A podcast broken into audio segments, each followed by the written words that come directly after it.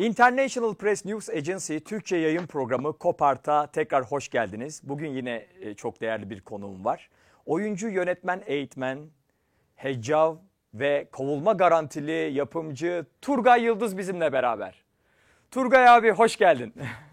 Hoş bulduk Temel sağ olasın. Nasılsın abi iyi misin? Nasıl gidiyor pandemi günleri?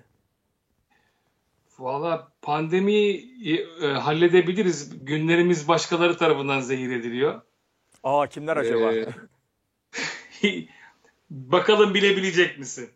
Vallahi hiç aklıma gelmedi. Eskiden olurmuş da böyle şeyler de şu anda her Akla şey gelecek bir şey değil, akıl dışı çünkü. E- evet. Çok enteresan. Özellikle son bir ay bayağı bir enteresan geçiyor tabii. Ama biraz da senin gözünden dinleyelim istiyorum ben. Ee, pandemi sürecini mi yoksa bu İkisini de, her şeyi. Her şeyi konuşabiliriz. Burada rütük yok. her şey her şey Deniz Baykal'ın e, hırslarıyla. Yani o, o, o evet'i demeyecekti. Yani onu yapmayacaktı. Ya şöyle e, herhalde dünya tarihinde bu tür olay nadirdir. Bu tür bir iktidar kazanımı diyelim. Nadirdir. Nadirattan sayılır. E, hadi tamam geldi ama gitmeye. Yani gitmeyen bir şeyden bahsediyoruz. E, iktidardan bahsediyoruz. Çünkü iktidarlar normalde bir taleple gelirler, bir dönemliğine gelirler. Beceremeyince giderler. Bunlar beceremeyince daha da sağlamlaştırdılar yerlerini. Ve becermenin e, enstrümanları değiştirdi. Biz becerilen olduk. Sıkıntı burada. Ya Çünkü onlar normalde ülkeyi yönetmeyi becereceklerdi. Bizi becermeyi tercih ettiler yani. İlginç bir şey. yani abi e, yani ne yapılır ne edilir? Özellikle yani son zamanlarda ben de çok şoktayım. Aslında yani e, normalde bu programın içeriği tabii ki bir kültür sanat ve hani e- eğlence programı ama zaten artık işin e, hani cılkı çıktı. Artık bunun da hani eğlencesine ne kadar vurulabilir bilmiyorum. Çünkü biliyorsun hani Twitter gibi sosyal mecralarda e, insanlar böyle doluyorlar doluyorlar sonra Sibop ayarı gibi bir şeyler yazıyorlar. Sonra bunun mizahını yapmaya başlıyorlar. Ben de artık şöyle düşünmeye başladım. Yahu yani izahı olmayan şeylerin mizahı olur diye diye hani birçok habis mevzuları da göğsümüzde yumuşattık yani. E, sosyal medyanın bir riski var. Daha yani daha da e, sert söyleyeyim. Sosyal medya kapitalizmin yeni enstrümanı haline geldi. Çünkü e, insanlar bu pasif saldırıyı tercih ediyorlar. Yani oradan salla gitsin iki tweet, salla iki tane özür, bir tane işte bayram kutlaması. Bütün duygu ve düşüncelerimizi, bütün e, eyleme dökülmesi gereken işleri iki tweetle hallediyoruz. Bu işi sosyal medyaya ihale etme hali e, bizi eylemsizleştirdi artık. Oturan ve seyreden insanlar oldu. Yani bu televiz sosyal medya yokken televizyon döneminde Körfez Savaşı'nı canlı seyrederek başlamıştı. Bütün insanlık canlı bir savaş seyretti. Yani insanların öldürülmesini canlı izlediler. Ve o optik olarak yani ekran var karşımızda insanlar ölüyorlar. Biz de çekirdek çitleyip savaşı seyrediyoruzun bir başka haline evrildi sosyal medya. Çünkü sosyal medyanın ya Twitter niye babasının hayrına mıdır bu kadar yatırım yapıyor, para kazanmadığı bir alanda bizi oyalıyor. Burada başka bir çıkar olsa gerek. Çünkü tek kuruş para kazanmadığı bir alandan bahsediyoruz. Hala zarar ediyor Twitter. Hadi Facebook biraz işi tic- ticarete dökmeyi başardı. Ee, Instagram başardı bir nebze falan reklamlar alıyor. YouTube tamam bir devlet e, birkaç devletten daha büyük şey ekonomik güce sahip büyük devletlerden bahsediyorum tabii.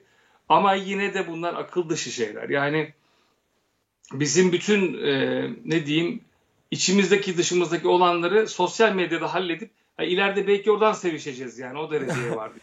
Yani Dokunma- şey diyorsun abi? e, yani bedava peynir acaba fare kapanında mı olur? Kesinlikle. Yani kapitalizmin bir adresi olmadığı için kapitalizm para neredeyse kendisini ona göre konuşlandırıyor. Gerekirse komünist de olur kapitalist eğer para oradan gelecekse. Yani bir şey pazarlanabilirse bu din olur, komünizm olur, so- aklınıza ne geliyorsa.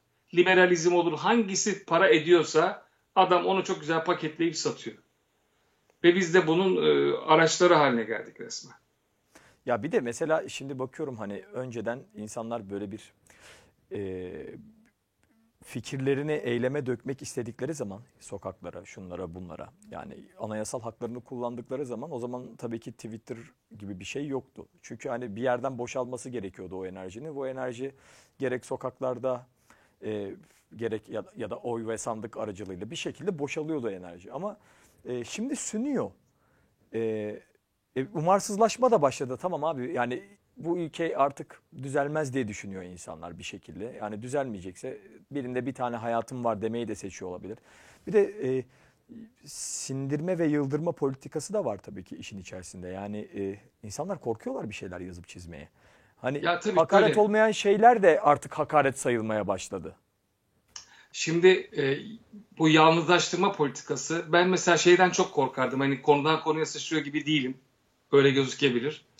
E, mesela mimarinin tercihte dikine büyüme gözetmesi, gökdelenli yaşamları, çok katlı hayatları e, finanse etmesi ve buna destek vermesi, insanların burada oturmayı daha değerli düşünmeye başlaması, değerli olduğunu yine kapitalizmin oyunlarından biri gibi geliyor bana.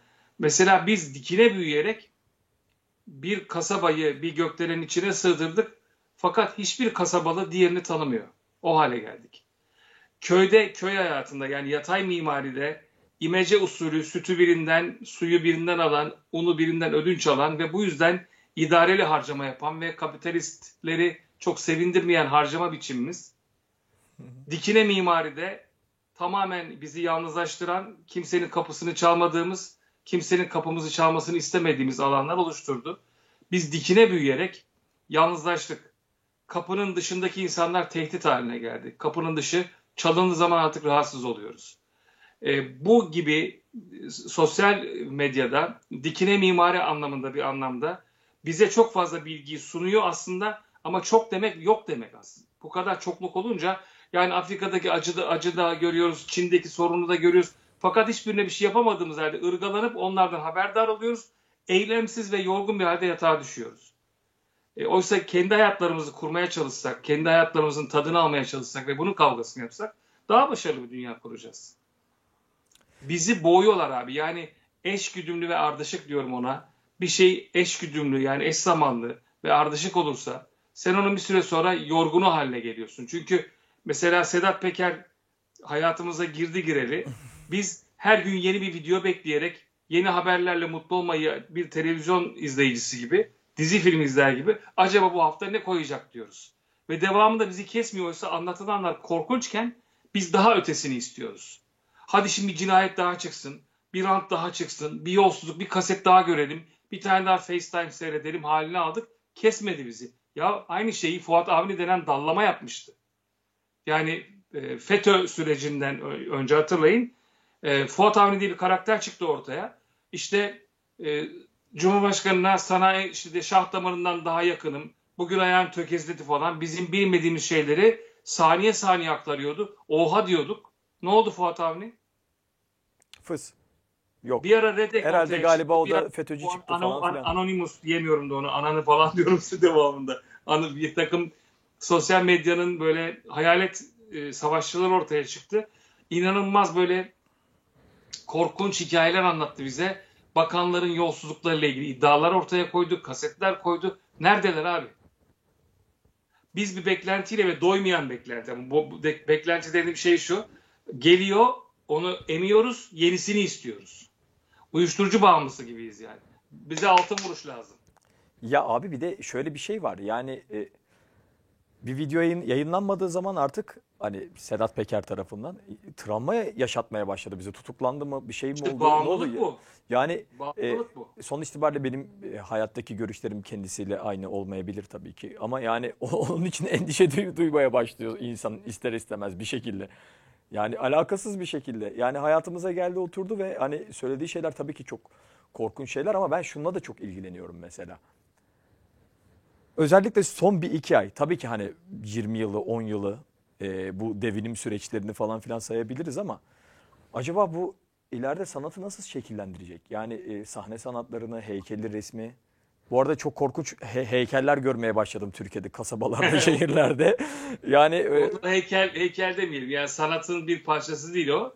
Bu işporta kültürünün yani E, Tamer hatırlarsın sen de tiyatro okudun sonuçta okulda. E, 18. yüzyıl orta sınıf yükseldiğinde Avrupa'da e, asillerin tragediyası vardı, e, avamın komedyası vardı. Yani ortalamadan üstün insanların zaaflarından doğan acıyı ve soylu davranışı görüp, yıkımı görüp ona öykünen ve ah ne güzel bir ölüm diyenlerin yanı sıra ortalamadan aşağı insanların zaaflarına bağlı aşağılık e, zaafların güldürüsünü e, izleyip aa ne kadar boktan insanlar varmış dediğimiz sanatın içinde 18. yüzyılın orta sınıfı kendi sanatını göremedi. Tragedya soyluların, komedya aşağı tabakanın sanatı. Kendi sanatı yok. Abi dram denen şey dalga o zaman ortaya çıkıyor. Yani adamların kendilerine ait sanatları yok. Şimdi bu adamların sanatı yok. Evet. Bu adamların bilimi yok, felsefesi yok. Bunlar e, entelektüel bütün o disiplinlerin hiçbirinde yoklar. Sadece belki dinsel anlamda tasavvuf felsefesinin e, açtığı derinliklerde gezmeye çalışıyorlar. O da bir yerde havada kalıyor. Bir illaki felsefeyle akrabalık kurmak zorunda kalıyor. Hani öncesinde dile getirdim bilmiyorum ama parayı herkes kazanır. Harcamak kültür işidir. Evet.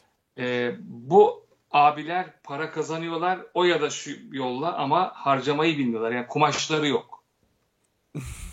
Yani bu bir kültür işidir çünkü. Yok.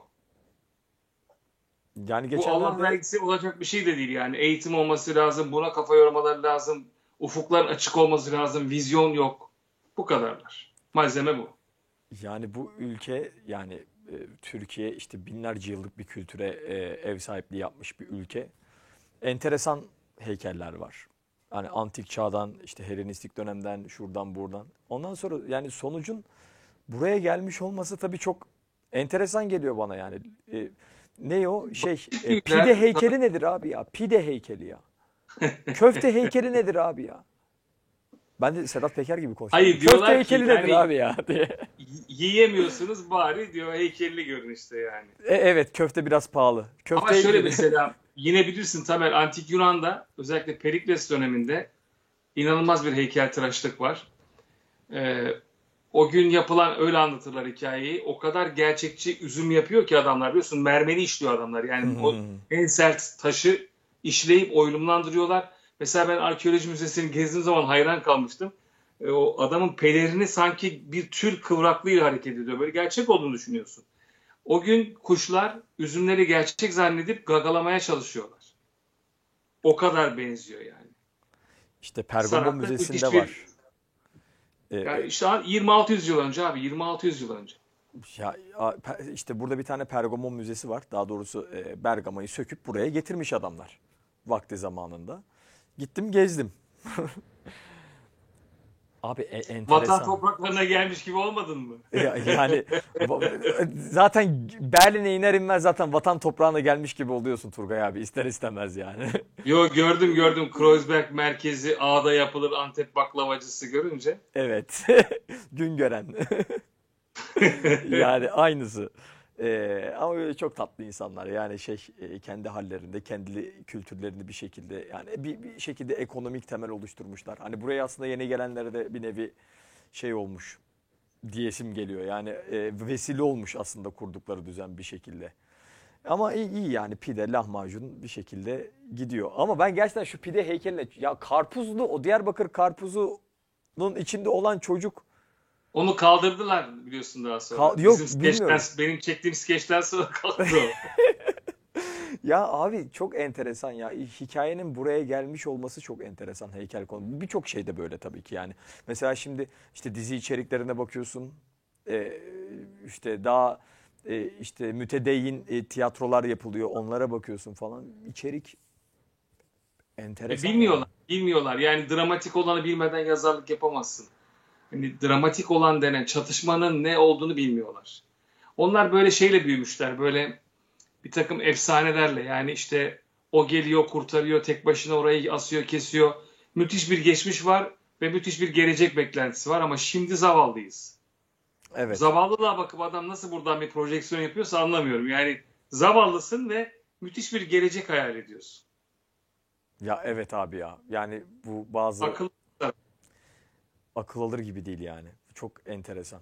Ama burada soruna döneyim. Yani burada sanat nasıl kendi yolunu bulabilir ya da biz neyi anlatacağız? Abi şu anda malzememiz malzemeyi biz belirleyemiyoruz. Hayatın akışını de- değiştiren ya da yön verenleri eleştirmekten sanat yapmaya vaktimiz kalmıyor. Yani bıraksalar işimizi yapsak bırak çünkü hayatımızdaki istibdat bizi sınırlayan hatta yok etmeye kadar götüren baskı bize nefes alma şansı tanımıyor. Biz de e, konjonktürel diyelim hani geçici baskın kültürün e, tehdidi altında ona itiraz etmekle geçiniyoruz şu anda geçiriyoruz vaktimizi. Yani normalde hani genel geçer ya da evrensel ne bileyim hayatla ilgili insanoğlunun ya da insan kızının insan türünün kendi açmazlarıyla ilgili mesele yerine bizim başımıza musallat olmuşları eleştirmekle vakit harcıyoruz. Normalde konu etmem o cümle içinde geçirmem ama mecbur kaldık onu anlatıyoruz şu anda hikaye olarak. Ya abi ben şuna çok takığım. Bu aralar çok düşünüyorum. Ben bir önemimiz kaldığını hissetmiyorum sanatçı olarak. Yani bir önemimiz yokmuş gibi. Yani ve bunun işte hasılı bunun işte real versiyonu yahu onlarca müzisyen intihar etti. Evine ekmek götüremediği için. 104 Pandemi döneminde. taneydi en son sayıya vurulacak şeyler değil bir tane bile olsa. Ya evet. Ee, büyük acı ama 104 tane insan intihar etti. Sadece müzisyen bunlar. Evet. Esnaftan var, dükkan kapatan işte benim hemen yeni taşındığım evin 150 metre ilerisinde bir kuaför, kadın kuaförü, çocuk var. Ben tanışmadım ama hikayesini duydum. Borç altında ve e, kendisini asarak iyi, şey, iyi, hayata son veriyor yani. İpe çekiyor kendisini. Ölü buldular kuaför salonunda. Çok korkunç bir şey abi ya. Yani, yani ben anlamıyorum. Ee, çok mu zordu? Yani 26 milyar dolar Hollanda'da varsa çok zor değildir yani. Bunun 1 milyarını harcamak ya. Bu ama soru zor, kolay değil. Adamların tercih ettikleri yolda bizle kesişen bir taraf yok. Bir, Ee, kötü, kötülüğü ortaya çıkınca daha da kötü olmak zorunda kalıyor. Yani başkaları bunu ortaya çıkarmasın diye ya da itiraz edemesin diye şiddetin dozunu artırıyor, baskının dozunu artırıyor, gücünü göstermeye çalışıyor, örtbas ediyor. Ya düşünsene bir bakan itiraf ediyor. Kendisi diyor ki evet ben bir şirket kurdum. Bu şirketten de kendi bakanlığıma malzemeyi satın aldım hem de çok pahalı fiyata. E Peki abi bunu yani kadın kendisi dile getiriyor ama abiler harekete geçmiyor, savcılık harekete geçmiyor, hakim sessiz kalıyor. Yukarıdaki onu bir yönetim kurulu yönetim kurulundaki bir e, pozisyona getirip 31 bin lira maaşla ödüllendiriyor. Ne yapabiliriz ki? Yani bizle dert, dertleri yok. Ölelim. Çok umurlarında değil. Ya ama vergi zamanı gelince gene yoktan var ederek vergi alıyor bir şekilde. Hani gene seni sömürüyor. Tabii şöyle bunlar kaçınılmaz. Yani devlet seni ne zaman hatırlar? Askere giderken, vergi verirken. Ne zaman seni karşılar abi? Bir de işte cenazeni defnederken görürsün devleti. Belediye hizmetleriyle beraber. Yani ben şeyi görmek istiyorum. Ben mesela vergi ödüyorum. Vergimin karşılığını niye göremiyorum abi? Ben, o Tamer, zaman sen vergi ben o zaman ödemiyorsun. vergi kaçırırım abi. Bak Hayır, böyle biz bir şey bak olsa şöyle, kaçırırım vergi iyi. ödemiyorsun. Teknik olarak vergi ödüyorsun. Geçen bir yine e, röportajda onu anlatmaya çalışmıştım. Şöyle bir detay var. Biz vergi ödemiyoruz. Bizim cebimize girmeyen bir parayı devlet bizden bize sormadan alıyor. Batı'da kişi kazancını belgeler, vergisini gidip kendisi yatırır. Evet. Burada öyle. Şimdi ona vatandaş diyoruz. Biz vatandaş değiliz. Devlet bana sormuyor. Benim cebime girmeyen parayı alınca vatandaş diyor ki herhalde bu devletin parasıydı ses etmiyor. Oysa hani Amerikan sinemasında çok duyduğumuz bir laf var ya polise ben vergi veren vatandaşım bana bunu yapamazsın diye soruyor ya. Hı hı. Çünkü cebinden çıkan parayı biliyor adam. O parayı o verdi. Şimdi sen vermediğin paranın kavgasını yapamazsın. Eğer Vallahi biz de biliyorum. Türkiye'de kendi kazancımızdan bizatihi o parayı yatırırsak Hı hı. sıkıysa biri bana dokunsun bakayım. Benim cebimden çıkmıyor ki teknik olarak para. Yani realde ben o parayı bana ait olarak görmüyorum. Vatandaş diyor ki devletin parası. Hayır kardeşim o senin paran. Ananın ak sütü gibi helal para. Sen o paradan vergini vereceksin ki vatandaşlık budur. Vergisini eliyle yatıran insan o vatandaşlık hakkına sahip çıkar. E, Ama abi, kendisini teba gö- olarak gören, ümmet olarak gören insan devlettir paramı alır diye bakar. Hayır devlet paranı alamaz. Sen devlete para vereceksin. Devlet beni korusun, ırzımı, namusumu, can güvenliğimi korusun diye. O parayı ben niye veriyorum? Ya aslında sistem Hem ne ben kadar para basit. vereceğim hem de sen bana ahkam keseceksin. Yok öyle iş. Yani durum da çok basit yani. Ee, ben bir vatandaşım. Sana para veriyorum benim işlerimi hallet diye. Yani aslında bir müşteri ve şey ilişkisi var. Yani bir şirket olarak Tabii. baktığımız zaman. Ama şey oluyor. e, ben bunun karşılığını görmüyorum. E, o zaman Biz o parayı vermiyoruz işte. Bunun mesela siyasilerin hiçbirinin ağzından duymadım. Sosyal demokratlardan da sosyalistlerden de duymadım bunu. Demiyorlar ki ben geldiğim zaman iktidara ey vatandaş kazancını sen yatıracaksın ve sen bana hesap soracaksın diyen bir siyasi parti görmedim. Bunu diyen adam iktidara oturur. Bakın iş adamları vergilerini kaçırabiliyorlar. Vergilerini örtecek bir takım yollar bulabiliyorlar. Vergileri affolabiliyor. İşte 5 tane holdingin, dev holdingin parasını affetti vergi borcunu. E benim 3 kuruş parama göz koyuyorsun ama onu affedip. Ne zaman ki bunu birisi siyasi bir e, hedef haline getirir, bir siyasi parti, ey vatandaş ben geldiğim zaman vergini sen kendin yatıracaksın ve ben sana güveniyorum. Ama vergiyi de öyle boğazına çökerek almayacaksın. Ödeyebileceği vergi isteyeceksin, hesabını soracaksın. Kuruş kaçırsa. Ama insaflı vergi alacaksın. Yüzde on al ama al. Yüzde on ver ama ver. Kaçırma. Vatandaşsın. Bunu yaparsak düze çıkarız. Bu tür bir namus ilişkisi yok aramızda. Evet. Maalesef yok. Bak ben mesela burada işte vergi veriyorum. Vergi veren bir işte e, serbest meslek erbabı bir insanım. E, sanatçı oturumuyla burada olduğum için. Ve seve seve veriyorum vergi biliyor musun? Çünkü ben yarın öbür gün işsiz kalırsam bu devletin işte benim kiramı ödeyeceğini biliyorum. Bu inanılmaz bir rahatlık gelecek açısından. İşte benim e, aylık cep harçlığımı vereceğini biliyorum. Mutfak masrafımı, sigortamı karşılayacağını biliyorum. O yüzden e, bir şirkete girip mesela çalışsa burada bir kişi ona mobbing yapamaz. Çünkü e, mobbing neyden doğuyor abi Türkiye'de? E, sesimi çıkarmayayım ya işsiz kalırsam. O Nazım Metin var ya ya işsiz kalırsam dedi 20 yaşında. işsiz kalırsam dedi 45 yaşında. Hani hep işsiz kalırsam en sonunda işte e, bir yorganım olacak mı acaba ölürken üzerimde e, diye düşünüyor. Burada öyle bir şey yok yani. Burada sana zaten mobbing yapamaz. Çünkü sen çıkar gidersin. Devlet de bakar sana. Sen yeni senin yeni bir iş bulmanı da sağlar bu arada. E, o yüzden de kişi huzurlu kalıyor tabii ki haliyle. E, ben şimdi e, Türkiye'de dizi de oynasan ne olacak? Tiyatro yapsan ne olacak? Al, turneye gidiyorduk Diyarbakır turnesine. Hemen işte kapama geldi. İşte turneler de iptal oldu bir anda. Ama buradan şu sonucu ben çıkarmayı bilmeliyim yani. Evet abi turneler iptal oldu, tiyatrolar kapandı ama sıkıntı yok. Ben aylık kiramı ödeyebileceğim. Devlet bana yardım edecek çünkü ben o kadar vergi verdim. Diyebilecek bir pozisyon olması lazım. Yok. Bu arkadaşların aslında hani çok üzerinden edebiyat yaptığı Kutatgu Birik'te Hakan'ın vatandaşla olan bir sözleşmesi vardır. Der ki Hakan, yasalarıma uy, vergini öde, dostumu dost, düşmanını düşman bil. Halk da der ki vatandaş da Hakan'a, yasalarına uyarım, benim e, adaletli olursan, e, vergimi veririm, gümüşün ay- ayarıyla oynamazsan, enflasyondan bahsediyor. Dostunu dost, düşmanımı düşman, düşmanını düşman bilirim, canımı, malımı, ırzımı korursam. Bu ilk toplumsal sözleşmelerden bir tanesi. Basittir ama çok nettir. E sen şimdi benim can mal güvenliğimi korumuyorsun. Hatta can mal güvenliğimi tehdit haline giriyorsun kimi zaman. Enflasyon almış başını gidiyor. Abi ortada hiçbir deklare yok. Toplumsal sözleşmenin isterleri devlet ve vatandaş arasında bir hukuk oluşması gerekir. Hukuk yok şu anda.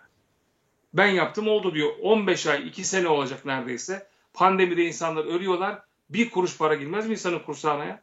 Bir de çıkıp yalan söylüyor sözcü. Herkesin cebine 5 bin lira koyduk diye. Ben kuruş para almadım kardeşim. Ben de almadım. E, Kimse almadı. Büyük yalan. Alanlar varsa da başka türlü. Ya düşünebiliyor musun? Arzu halcilik bu ülkede suç. Yani kapı önünde yazanların yaptığı iş hukuki değil. Onlara verdi yardım biliyor musun? Hukuki bir şeyleri yok yani. Yok bunu yapamazlar normalde. dilekçe yazmak yasak. Adliyenin önünde onlar biliyorsun otururlar. Onlara yardım yapıldı. Daha da beterini söyleyeyim. İntihalcilik var ya bu tez yazılır. Yani sahte senin adına doktora tezi.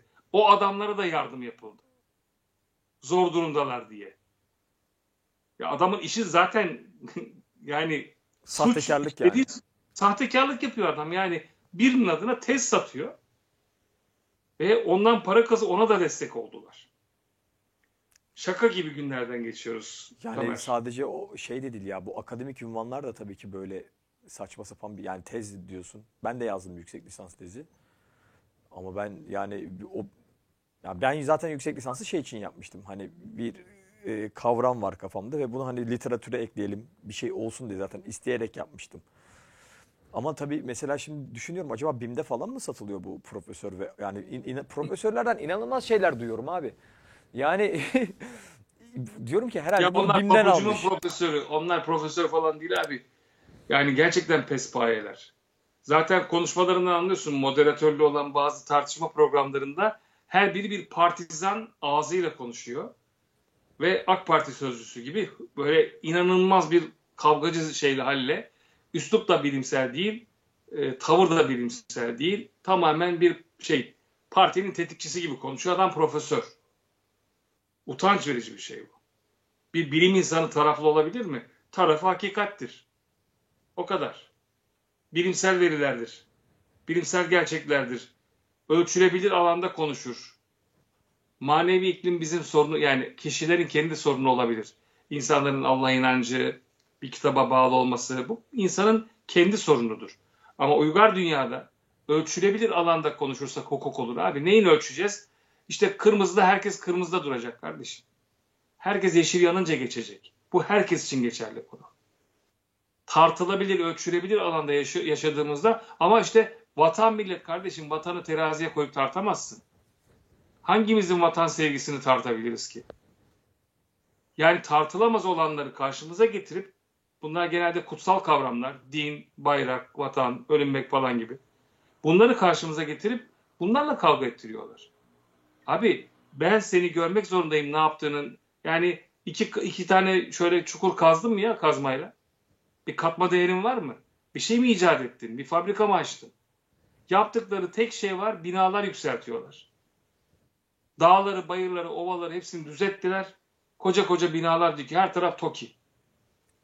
Abi Her taraf maden ya. açtı, zehirlendi. Laz müteahhit zulmü var ya. İnanılmaz bir müteahhit Tabii. zulmü var ya. Bir- birkaç yıl önce ben bir e, Hayvan Hakları Federasyonu için bir oyun yazmıştım. E, Bremen mızıkçıları diye, mızıkacıları diye, mızıkçıları. E, onlar dedik ya arkadaş bu e, hayvanlara yapılan zulümle ilgili bir oyun istiyoruz. Özelde de çalıştırılan yunuslar, maymunlar, sirkte çalıştırılan maymunlar, pet shoplarda satılan kedi köpek. Bunlarla ilgili ya da sokağa atılan hayvanlarla ilgili. Onlarla ilgili yazdığım oyunun daha sonra tabii o çocuk oyun için biraz ağır kaçtığı için çıkardım o sahneyi. Şöyle bir epizod vardı gerçek anekdot ama bu. Ankara'nın böyle e, varlıklı ailelerinin yerleştiği bir banliyö var. Orası daha önce orman dağ idi. Orada hayvanlar yaşıyor idi. Oraya bir takım villalar yapıldı. İnanılmaz büyük fiyatlarla villalar yapıldı. E, Kadının teki bana böyle Turgay Bey o zaman ben televizyonda program yapıyorum. Turgay Beyciğim inanır mısınız? Kışın buraya kurtlar iniyor. Kurtlar bastı burayı. Dedim ki hanımefendi orayı siz bastınız. Oraya inen kurt değil siz indiniz oraya dedim. Babanın toprağı mı? Orada kurt yaşıyordu, tavşan yaşıyordu, çakal yaşıyordu, yılan yaşıyordu. Orada bilmediğimiz, adını bilmediğimiz hayvanlar, mikroorganizmalar vardı. Sen geldin oraya çöktün. İnsan en büyük mafya abi dünyada. Evet. Sen geldin bir ormanı katlettin, düzettin oraya binanı diktin. Turgay Bey buraya kurtlar indi. Hayır oraya sen indin kadın. Sen çöktün oraya. Dünyanın abi düşünsene 1 milyon nüfustan gelmiş 8 milyara ya. Yani bunu bütün dünya ölçeğinde de söylüyorum aynı haksızlığı. Çok çoğalıyoruz abi. Buna hakkımız yok. Zaten 2050 Diğer yılında canlıların iklim hayatını gasp krizi, ediyoruz. iklim krizi 2050 yılında hepimizin canını okuyacak yani. Kendi sonumuzu getireceğiz aşikar. Öyle. Zaten kaçınılmaz yola girdik yani. Dünya yok olacak. Biz görmeyeceğiz ama dünya yok olacak abi. Ve insanoğlundan dolayı, insandan dolayı yok olacak. Evet. Hayvanlar dikkat edersen insanı çıkart bak sistemden, ekosistemden insanı çıkart. Herkes yeteri kadar yiyecek tüketiyor ya da canlı tüketiyor. Asla sonunu getirmiyor. Bir zincir var. Bir ekosistem. Ee, diyelim ki bir ormanda, bir ekosistemde 30 tane kurt, 15 tane çakal, 200 e, tane tavşan falan falan var. Bunların sayısı her sene aşağı yukarı aynı kalıyor. Çünkü kurt ve çakal biliyor ki onun devamı kötü eğer hepsini yok ederse. Yiyeceğe kadar tüketiyor. Bir alttaki de, bir alttaki de. Bu zincir hiçbir zaman bozulmuyor. Hiçbir hayvan doğayı kirletmez Tamer biliyorsun. Hı hı. Doğaya çöp atan hayvan görülmemiştir. Kalıcı çöp yaratan hayvan görülmemiştir ya da canlı. İnsan biriktiriyor, çöp yapıyor, kirletiyor. Bizi çıkarttığı zaman dünya sonsuza dek yaşar gibi gözüküyor. Dışarıdan bir etmen olmadığı sürece, bir müdahale olmadığı sürece. Yani... Ama insan geldiği zaman akıllı yaratık girdiği anda tüketme, biriktirme ve sahip olma arzusuyla koca bir evreni yok ediyor. Biz fazlayız abi. Evet. Biz, bizim medeniyetten kastımız daha çok çöp yaratmak sadece yani. Başka bir şey de değil. Ee, biz çöp. Biz, evet. İnsanız ve çöpüz. Bu kadar basit. Ve şey yani insanoğlunun kendisini doğanın döngüsünün döngü çemberinin içinde değil de doğa döngü çemberinin üstünde görmesi. Mesela şey çok enteresan gelir bana. Ay ben böcekten çok korkarım diyen arkadaşlar vardır ya da ay fareden çok korkarım diyen arkadaşlar vardır. E, çünkü günlük yaşamında onun nasıl bir e, hareket ivmesine, neye sahip olduğunu, hani e, nelere dikkat ettiğini o hayvanı izleyemiyor. Dolayısıyla da şey görüyor kendinde. E, Aa bu benden uzak dursun. Ya zaten her şeyi kendinden uzaklaştırdın ya da alanlarını talan ettin. Şehir gittikçe büyüyor. İstanbul kuzey ormanları abi Zekeriya köy. Yani Zekeriya köy çok güzel bir yerde eskiden. Biz uçsuz bucaksız at koştururduk orada. İnanılmaz bir yerdi. Son işte 2013 yılında bu köprü, üçüncü köprünün yapılmaya başlandığı zaman şöyleydi hep. Gidiyorsun bir kilometre koşturuyorsun, önünden bir hafriyat kamyonu geçiyor. Gidiyorsun iki kilometre daha koşturuyorsun, önünden başka bir şey geçiyor. Abi orman talan oldu, inanılmaz bir şey. Ve orada böyle değişik mantarlar vardır. Karaca görürsün. Böyle enteresan şeyler yani Kuzey Ormanı'na kimse gitmiyor tabii. Hani Belgrad ormanlarının o piknikçi zulmünün olduğu yerin yukarısından bahsediyorum lokasyon olarak. Şimdi artık viyadükler, işte yollar, yeni villacıklar, e, yol geldi. Villalar da tabii çoğaldı. O Uskumlu köyden sonra işte Zekeriya köy taraflarında. Eskiden şey diyordum mesela İstanbul'da sadece birkaç yeri bilmiyorum diyordum. Şimdi İstanbul'da sadece birkaç yeri biliyorum diyorum. Şehri kese kese yani bu müteahhit zulmü dediğim gerçekten abi yani kese kese şehri büyüttüler ya. Korkunç bir yer İstanbul. Tek bildiği şey bu çünkü bunlar biliyorsun büyükşehir ekibi. Büyükşehir ekibi olduğu gibi siyasetin başına çöreklendi. Bildikleri tek şey var bina dikmek. Ya bir şey daha dikiyorlar da onu söylemeyeyim neyse yani. evet. Dikiyorlar abi. Ya mesela şey çok güzel. Bu Çamlıca'daki kule çok şahane mesela yani. Ya değil mi? Değil mi? Çok. Yani çok estetik gerçekten. Mesela estetik Berlin'de de var televizyon kulesi var. Gerçekten çok şahane. Ama bu daha güzel olmuş. Ben öyle düşünüyorum. Bunlarda şey var. Bir bu uydu kanalı bilmiyorum sizde var mı o uydu kanalları? Var var. Bizde bir takım böyle paravan uydu kanalları var. Yani uydu televizyonları var. Böyle yani sahtekar televizyonlar diyeyim böyle. Bal satıyor, bilmem gergedan boynuzundan bilmem seks ilacı falan satıyor. Ve sloganları bu. Daha büyük, daha kalın, daha sert. yani neyin daha büyük, daha kalın, daha sert olduğunu anlıyorsun. O kesin. Adamlar da daha büyük, daha kalın, daha sert hastalığı var abi. Abi inanılmaz yani bir böyle şey bir diyor ki en büyük işte Avrupa'nın en büyük salonu. Abi en olunca ne oluyor ya? Başınızdan kalsın. Ne demek lan en büyük? Niye en abi? Niye en ve niye büyük? Niye birilerinden daha iyi olma isteği var sizde? İyi olmak yetmiyor mu size? Niye böyle bir yarış içerisindesiniz? Bu çocuk kavgası abi. Bak benim daha fazla. Bana ne? Bana evet. ne lan senin ya daha büyüğünden daha kalınından. Dikmişim bir heyula kardeşim. Ne estetik anlayışım var ne derinliğim var. Ne bir esprim var. Yani espriyi gülme şey bazıları komik olarak alıyor. İşin ruhu yok yani spirit. Evet. Geride kalan yok abicim. Yani bir mimarisine bak, Sinan'a bak kardeşim mimarisine. Bir de yaptıklarına bak. Geri zekalı. Evet bir dön bak değil mi ne yapıyorsun? Ya yemin ediyorum Mimar Sinan hepsini dara çekerdi bunları ya. Üzülürdü. Görseydi. Şu, yani yaşasaydı bir Bu, daha ölürdü. bu yani. büyük bir cinayet. Ve düşün sanki böyle bir ayeti kelime var gibi bütün camilerin tipleri aynı. Oysa daha önce cami yok. Bu Ankara'da daha fena ama biliyor musun abi? Ben Ankara'ya ne zaman uçakla insem e, yukarıdan hep şey gibi gözüküyor. Şirinler evi gibi gözüküyor. Tepeleri birisinin mavi, birisinin mor, birisinin yeşil. E, e, eleştirmek için de şey var, hakaret etmiyorum yani. E, çok enteresan. O, hepsi belli lokasyonlarda ve havalimanında Ankara'dan inince inanılmaz belli. Yani tipler aynı. Birisi mavi, birisi yeşil, birisi mor tepeden baktığın zaman çatıları. Estetik Şeyde bak Kocatepe Camii'nin hikaye yarışmasında Vedat Dalokay'ın projesini almadılar. Müthiş bir projeydi. Ee, daha sonra Pakistan'da birincilik kazandı. Pakistan'da yaptılar o camiyi. İnanılmaz bir mimari eser. Ee, ama bunlar o şeyi seviyorlar. O kubbeli ve o min- bir tek kafalarında şey var çünkü fikir var.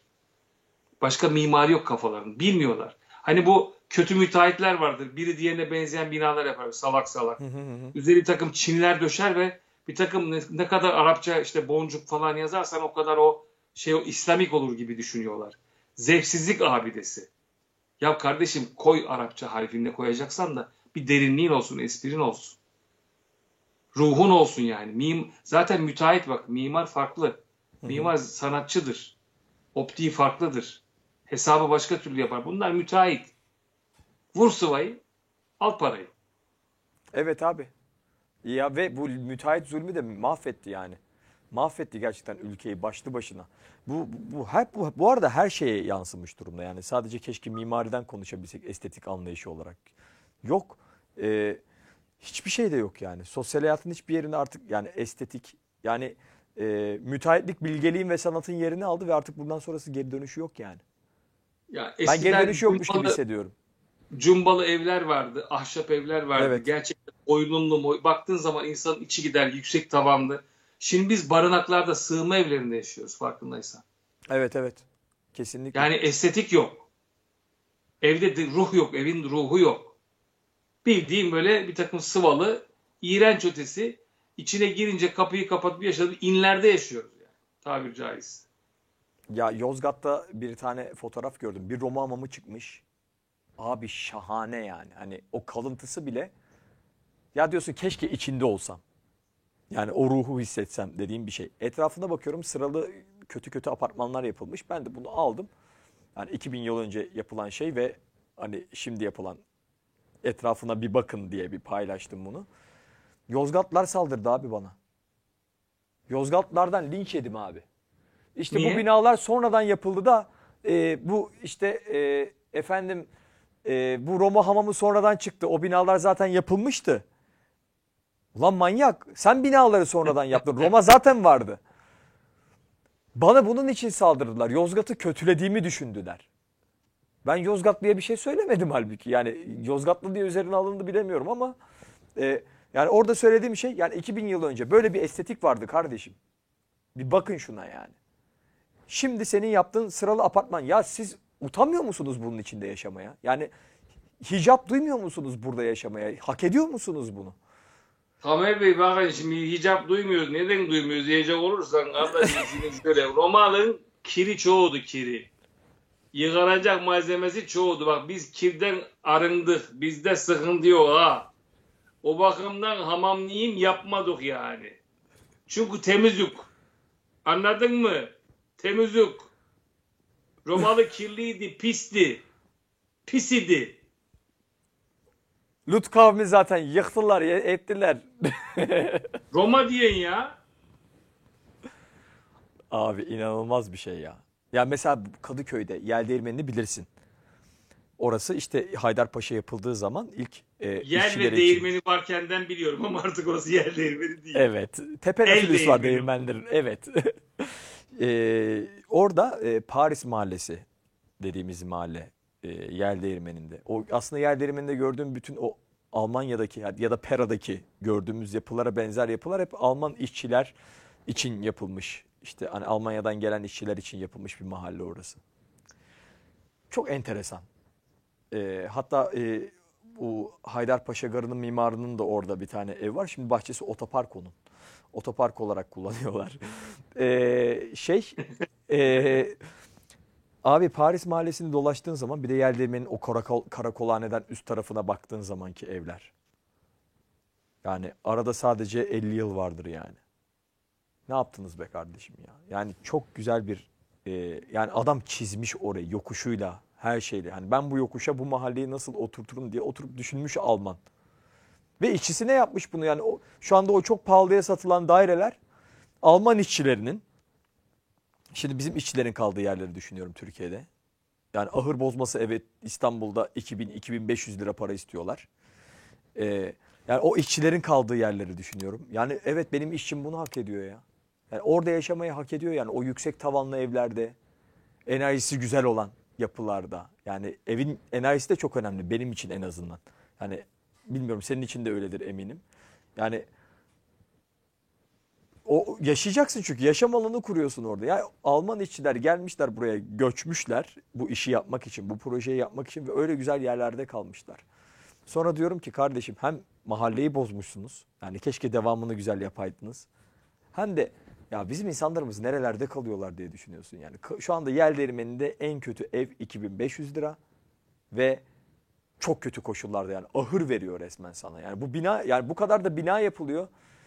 Bu bina enflasyonu nasıl olmuyor ben onu anlayabilmiş değilim. Nasıl bu kadar hala kiralar düşmüş değil yani. Çünkü sürekli insan geliyor. Şey bitmiyor ki taşınma göç. Yer değişiyor insanlar. Sürekli geliyorlar. İş olanakları değişiyor. Kadıköy'e geçiyorlar. Başka yer buluyorlar. işte Ataşehir'e geçiyorlar. Başka bu sefer karşıya geçiyorlar falan. Yani sürekli bir sirkülasyon var. Ee, ve İstanbul bunu kaldıramıyor abi. Bu kadar basit ama bir yandan da hala bina yapıyorlar dediğin gibi. ilginç. Benim tek umudum işte Kanal İstanbul yani. O olursa etrafında tekrar böyle yeni bir yerleşim. En azından diyorum ki neyse diyemiyorum bir şey. Yani, şey yapamadım. Kanal İstanbul yani ülke, tabii İstanbul'un sonu olur. İstanbul diye bir sorun kalmaz çünkü İstanbul kalmayacak. orada. Evet. Mesela komşularla sıfır sorun. E komşuların hepsiyle kavgalıyız. Komşu yok, sorun yok. Hani gibi. Kanal İstanbul'da öyle olacak bak. Sorunumuz olmayan komşu var mı ya? Nasıl bir sıfır sorun bu? Hepsiyle sorunluyuz şu Komşu an. yok artık yani. Komşuluk ilişkimiz yok artık. Hepsiyle düşman. Hepsinin Komşu yok. düşmanı yani. Evet. No woman no cry. Komşu yok, sorun yok. Hani o şekilde. Tabii canım ya kadın yok gözyaşı yok aynen. Evet. ya da tam Vallahi tersine Allah çevir. sonumuzu hayır etsin. Yani çok kötü, kötü, kötü günlerden geliyor. Yani Evet. çok böyle bir şey gibi olduk. Şikayet eden ve ağlak suratlı insanlar gibi olduk ama kötü günlerden geçiyoruz. Ee, yine de umudu bir kenara koymamak lazım. Yani ya da biraz daha neşeli olmak lazım. Ee, çünkü bu belki de yani direniş yöntemi olarak ağlamak yerine gülmek bunları daha da sin- bunların sinirlerini bozabilir. Abi Yani gülmeyi tercih etmeliyiz. Abi tamam öyle de Titanic orkestrası mıyız biz yani? Biz nasıl bu kadar şey göğüsleyip yani geminin batacağını bilip keman mı çalayım yani? Tabii ama şimdi o estetik bir değer. Sonuçta Titanic'teki keman biz onları izlerken ağlıyoruz.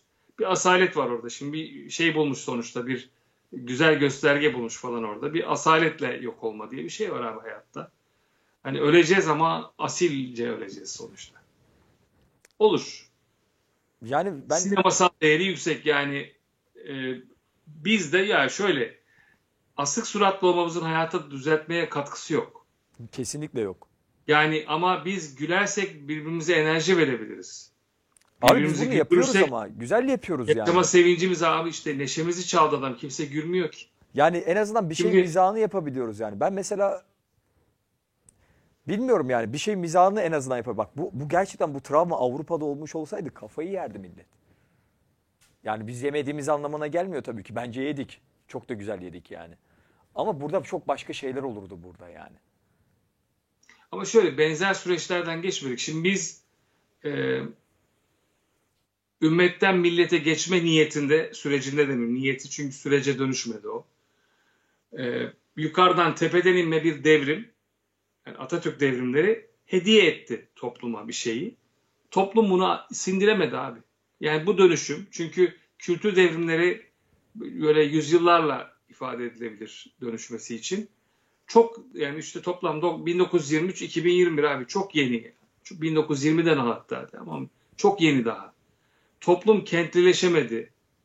E, köy kültürünü şehre getirdi. Onu da beceremedi. Çünkü işte arabeskin ortaya çıkışı yani 50'li Hmm. yıllardaki Menderes dönemi İstanbul'un taşı toprağı altın göçünden sonra ortaya arabesk bir tür çıktı. Yani köyden bulgurunu, pirincini, domatesini, soğanını getirip orada yaşadığı için emeğini ucuza verdi. Çünkü karnını bir şekilde doyuruyordu.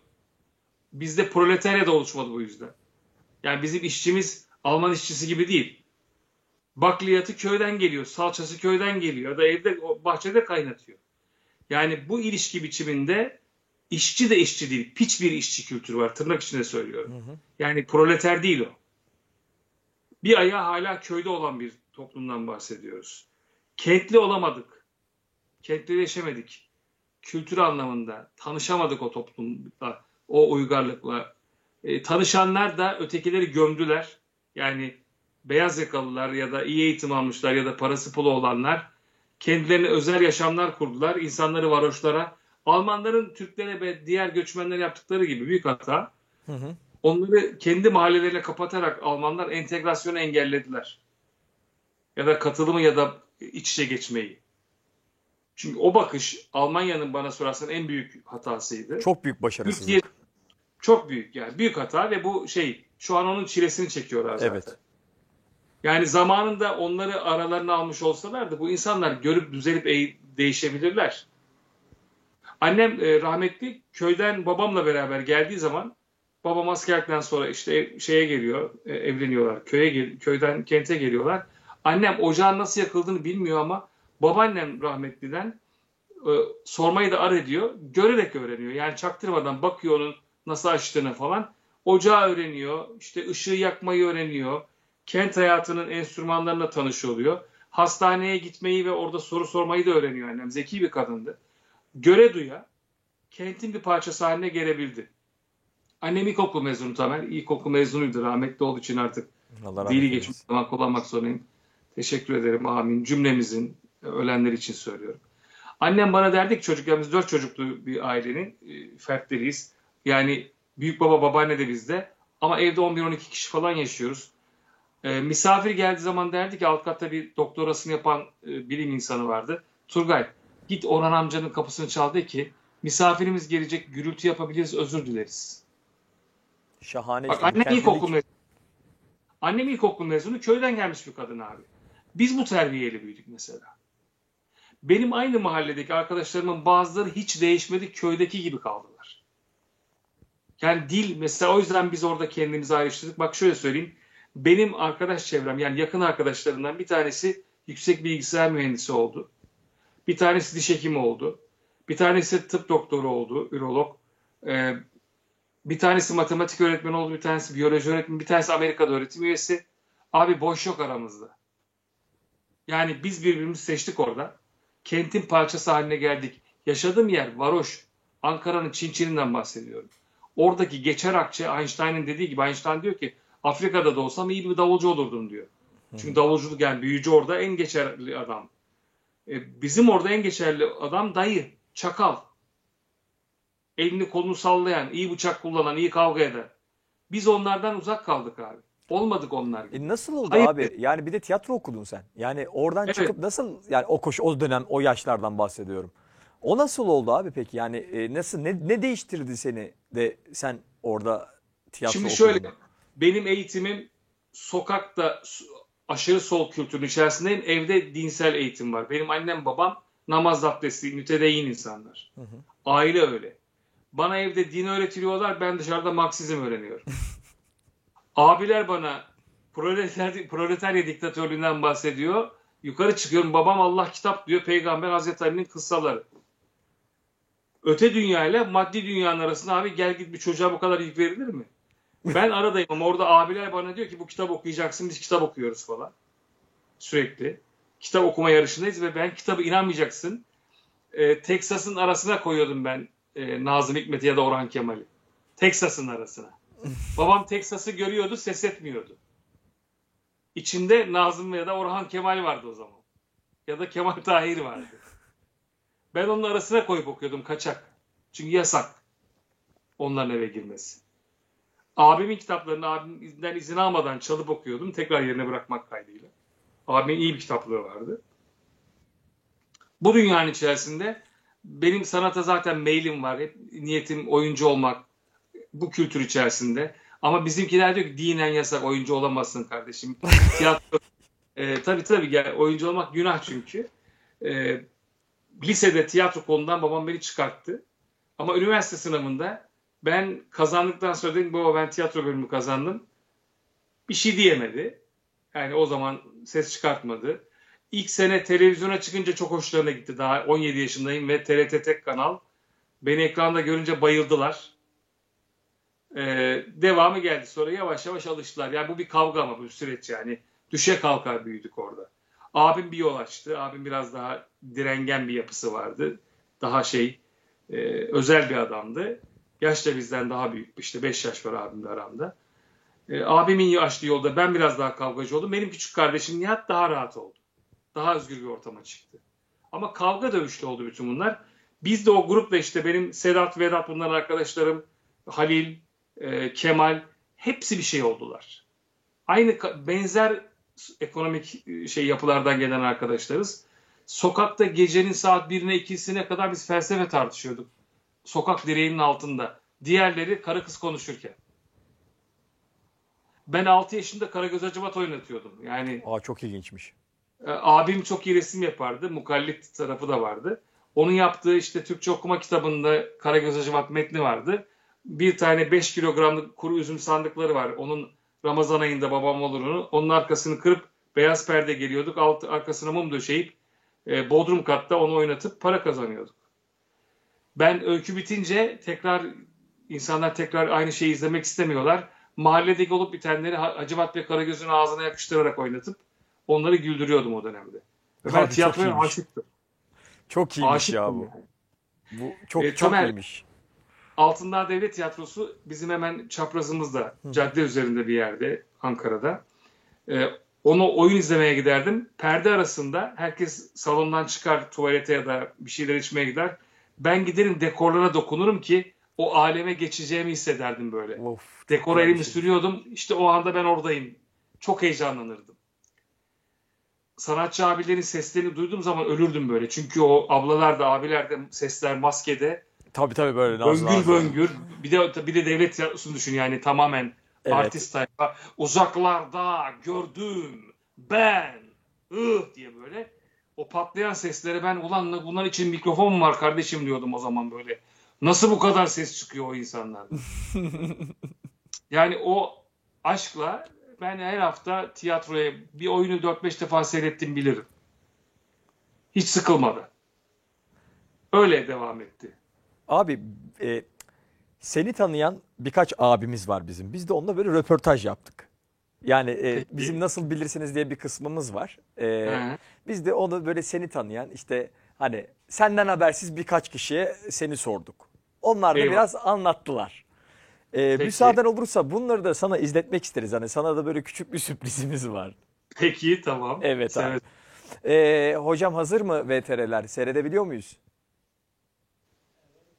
Hemen gelsin. Turgay Yıldız'dan Eşaz takip ediyoruz tabii çok izliyoruz. Ee, çok izleniyor. Ee, zeki bir arkadaş. Yani e, ilginç yerlerden konular bul- bulabiliyor. Öz, çok sı- sıkıntılı yerlerimiz çok kötü ifşa ediyor. Hani e, beni, beni çok o- okuyan insan bir onu, onu anlıyoruz yani çok okuyan insan düşünen bir arkadaş ama bizim için tehlike arz ediyor. Onun en kısa zamanda e, onu şey yapmam, bir şeyle halletmemiz lazım. Yani ona bir kadron versek, bir 10 milyon avro mu versek, bir şey versek onu da biz e, ona.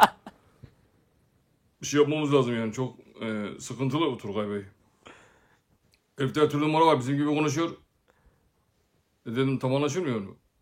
E dedim tam anlaşılmıyorsa bir kez daha söyleyeyim. Bizim gibi bizim gibi konuşuyor. ya. Biz bayağı bizim gibi konuşuyor. Benim gibi konuşuyor mesela. Kılıktan kılığa giriyor yani. Kim olduğunu Turgay Bey'in kestiremiyoruz yani. Çok akıllı ve doğru yerden giriyor.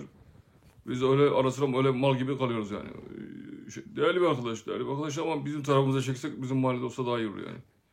Böyle bunlar söyleyeceğim. Başka söyleyeyim. Yani. Şey, şey, şey. Bana şimdi abi şöyle söyleyeyim. Turgay abi dediğin zaman Turgay abi nasıl bir insan, nasıl bir kişilik. Evet. Turgay abi gene çok akıllı, çok zeki bir adam. Çok okuyor, çok yazıyor, çok düşünüyor. Çok düşünüyor. Diyorum ki Turgay abi o kadar düşünme diyorum, zarardır diyorum. Bak saçın ağrıyor diyorum, dinlemiyor. Çok düşünüyor ama çok esprili adam ben çok gülüyorum. Bir kısmını anlamıyorum abi yaptıklarını. Bir kısmını da daha sonra anlıyorum ya la. hani şeye giren şemsiye gibi. Anladın mı beni? Önce anlamıyor sonra çok koyuyor adama. Onun esprisi öyle yani Turgay abi dediğim zaman çok iyi insan ama onu söyleyeyim bak. Çok yardımseverdir. Herkesin iyiliğine koşar. Kimsenin kötülüğünü istemez. Akıllı adamdır ama yani. Yetenekli de ha. Sesi güzel, saz çalıyor, türkü çığırıyor. Yazıyor, çiziyor, oynuyor.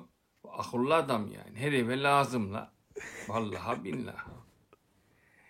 Evet, e, Turgay Yıldız hakkında çok e, şey söylemek isterdim ama en tipik özelliği çok sinirimi bozuyor. Bir bardak suda boğazım geliyor şansı. Çok akıllı, çok akıllı her yerden bir malzeme buluyor. Bize illa bir laf çakıyor. Öyle kötü sokuyor ki çıkartamıyoruz. Yani affedersiniz öyle bir espri de yapmıştı. Dedi ki bir gün bana bakın dedi Müşteba Bey dedi ben dedi bir dedi lafı dedi sokarım 3000 sene sonra arkeologlar zor çıkartır dedi. O dereceye hakikaten sokar da yani öyle bizi yerin dibine sokar ve çıkartamayız yani orada kalırız olduğumuz yerde sinir bozucu bir arkadaş. Affedersiniz her boku biliyor. Her konuda fikrim var. Bir yerden alıyor, devşiriyor, yapıyor, ediyor, koyuyor çocuğu affedersiniz. Biz lök gibi ortada kalıyoruz. Sinir bozucu yani. On parmağında on marifet bir arkadaş. Keşke bizim mahallenin çocuğu olsa. Ben çok isterdim onu. Dedim hatta ben araya dereye aracılar koyayım. Paraya da yanaşmıyor pez. Yani paraya da çok tamah etmiyor. Oradan da yakalayamıyoruz yani ama kıymetli. Yani çocukta iş var yanlış yolda sen. Bizim yolda olsa ne güzel olurdu o değil mi? Vallahi Sarıçıyan bak seni daha fazla verecektim ama Turgay burada ön plana çıktı affedersin. Is, is, is, is. Ya Turgay abi sen bu insanları nereden tanıyorsun? Ya bunlar toplam aslında yani şey e, bazıları bilgisayar toplar ya ben de böyle insan topluyorum işte. Toplama bunlar aslında yani birçok insanın karışımı. E, ya bir kısmı mesela bunların çoğu kurnaz. Hmm, belli. Yani şeyleri mesela yani Rıza karakteri aslında çok şey saf bir karakter. iyi bir insan kesinlikle. Kötülük istemiyor fakat mütedeyyin oluşuna bağlı olarak e, başka yolu seçme ya çok var insan, vardı insan etrafımda. Diyorlar ki mesela oğlum Allah diyor ya o yüzden oy veriyoruz bunlara. Mesela Rıza tipi böyle Allah dediği için oy veren bir grubun temsilcisi. Vicdanının e, onu rahatsız ettiği yerlerde yoldan çıkıyor. Yani tırnak içinde yoldan çıkıyor. O zaman da işte Raif abinin aydınlatıcı ışığıyla bir şeyleri anlamaya başlıyor. Diğer iki karakter ki çok karakter var tabii onların. E, hepsiyle röportaj yapmamışsınız belli. Evet. Ee, diğer karakterler ya Müşteba aslında e, kurnaz Çarıklı Erkan Alp gibi yani bir e, müsteşar düzeyinde bir pozisyonda her durumla ilgili cevabı var. Uyanık bir adam. E, şeyi kurtarmayı çok iyi biliyor yani durumu kurtarmayı. Diğeri, diğeri biraz daha sığır. Daha kalın çizgiler olan bir adam. O çok aklı ermiyor her şeye. Kestirmeden giden bir adam diğeri. Ama bunlar gerçekten gördüğüm insanların toplamı. Yalan değil yani. Her birinden gerçek insanlar çıkar. Ya abi çok güzeller ya. ama. Yani bir, bir anda yani mesela müştebaya uyuz olamıyorsun. Olamıyorsun yani. Normal şartlarda görsen belki uyuz olamıyorsun. Ama bu senin e, e, yani oyunculuk içeriklerinde yani özellikle son zamanlarda çok daha fenomen olmuş. E, payın payın paylaşılan yani. E, hiçbirisi incitmiyor. Kimseyi incitmiyor. Yani çok enteresan ve yani o kadar da güzel yapıyorsun ki böyle hani sanki hiçbir şey olmamış gibi. Yani hiçbir şey yapmamış gibi yapıyorsun ve bence karşı taraftan da çok inanan olur buna yani hani adam bizi övüyor ya falan da diyebilir yani ya da gömüyor. Tamer bildiğin gibi oyunculuk sanatı hani bunun ucu bucağı yok. Hani şudur diyebileceğimiz bir şey değil ama şu olmadığını olmadığını söyleyebileceğimiz çok durum var. Ama mesela bu da bu anlatım biçimi de içinde belki ileride test konusu olur mu bilmiyorum ama arkadaşlar ya da takip edenler içerisinde bunu araştırma konusu yapacak olanlar var mı?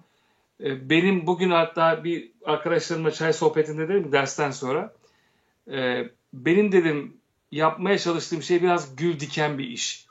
İçinde dikenin de olduğu bir gül. Yani güldürüyorum ama mutlaka içinde bir böyle kıymık da batırıyorum insanlara. İlla ki batırıyorum. Çünkü canınızın yanmadığı bir gülmece gülmece olamaz abi. Öteki türlü onun adı boşalma olur. Mastürbasyon olur yani.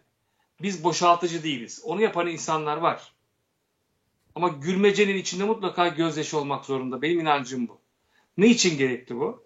O zaman insanları hayata hazır hale getiriyoruz. Yani uyanık hale getiriyoruz. Öbür türlü boş ağlamak da öyle. Çok ağlatan da, çok güldüren de insanı boşaltır. Yani katarsis olur. O zaman insan eylemsizleşir. Benim isteğim insanların gülüp içinden bir şeyle oradan çıkması. Eve giderken yatağına rahat yatmasın pez, e, bazı insanlar. Yatmasınlar abi rahat. Çünkü rahat yatamayız. Buna hakkımız yok. Gülün tebessüm edin ama mutlaka içeride bir kıymık dolaşsın abi böyle. Ulan lafı da soktu bize ama doğru söylüyor Pez desin yani. Ama incitmiyor da. Yani yaptığın eleştiri bu içeriklerde incitmiyor da. Yani e, Hakaret etmiyorum. tarafa- evet. Hakareti sevmiyorum. Ama can yakmak istiyorum. Bazen dil sarkastik olabilir ama hakaret başka. Şöyle hiçbir insana hakaret etmem. Ben şuna inanıyorum. Bütün insanların onurları eşittir. İnsanlar onur düzleminde eşittir. Yani genel müdür olabilirsin, başbakan olabilirsin, cumhurbaşkanı olabilirsin. Bunlar senin pozisyonların. Adamlığın değil ya da insanlığın değil. İnsan hademe de olsa, profesör de olsa onur düzleminde eşittir.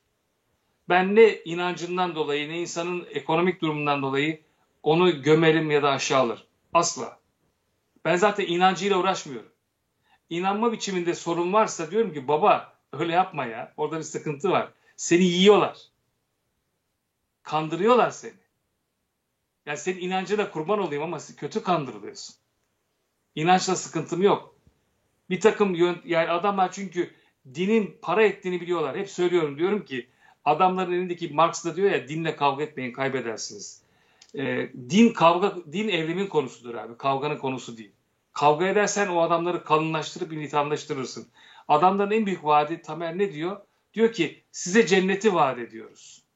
Peki diyorsun ki abi ispat et e öl de gör diyor.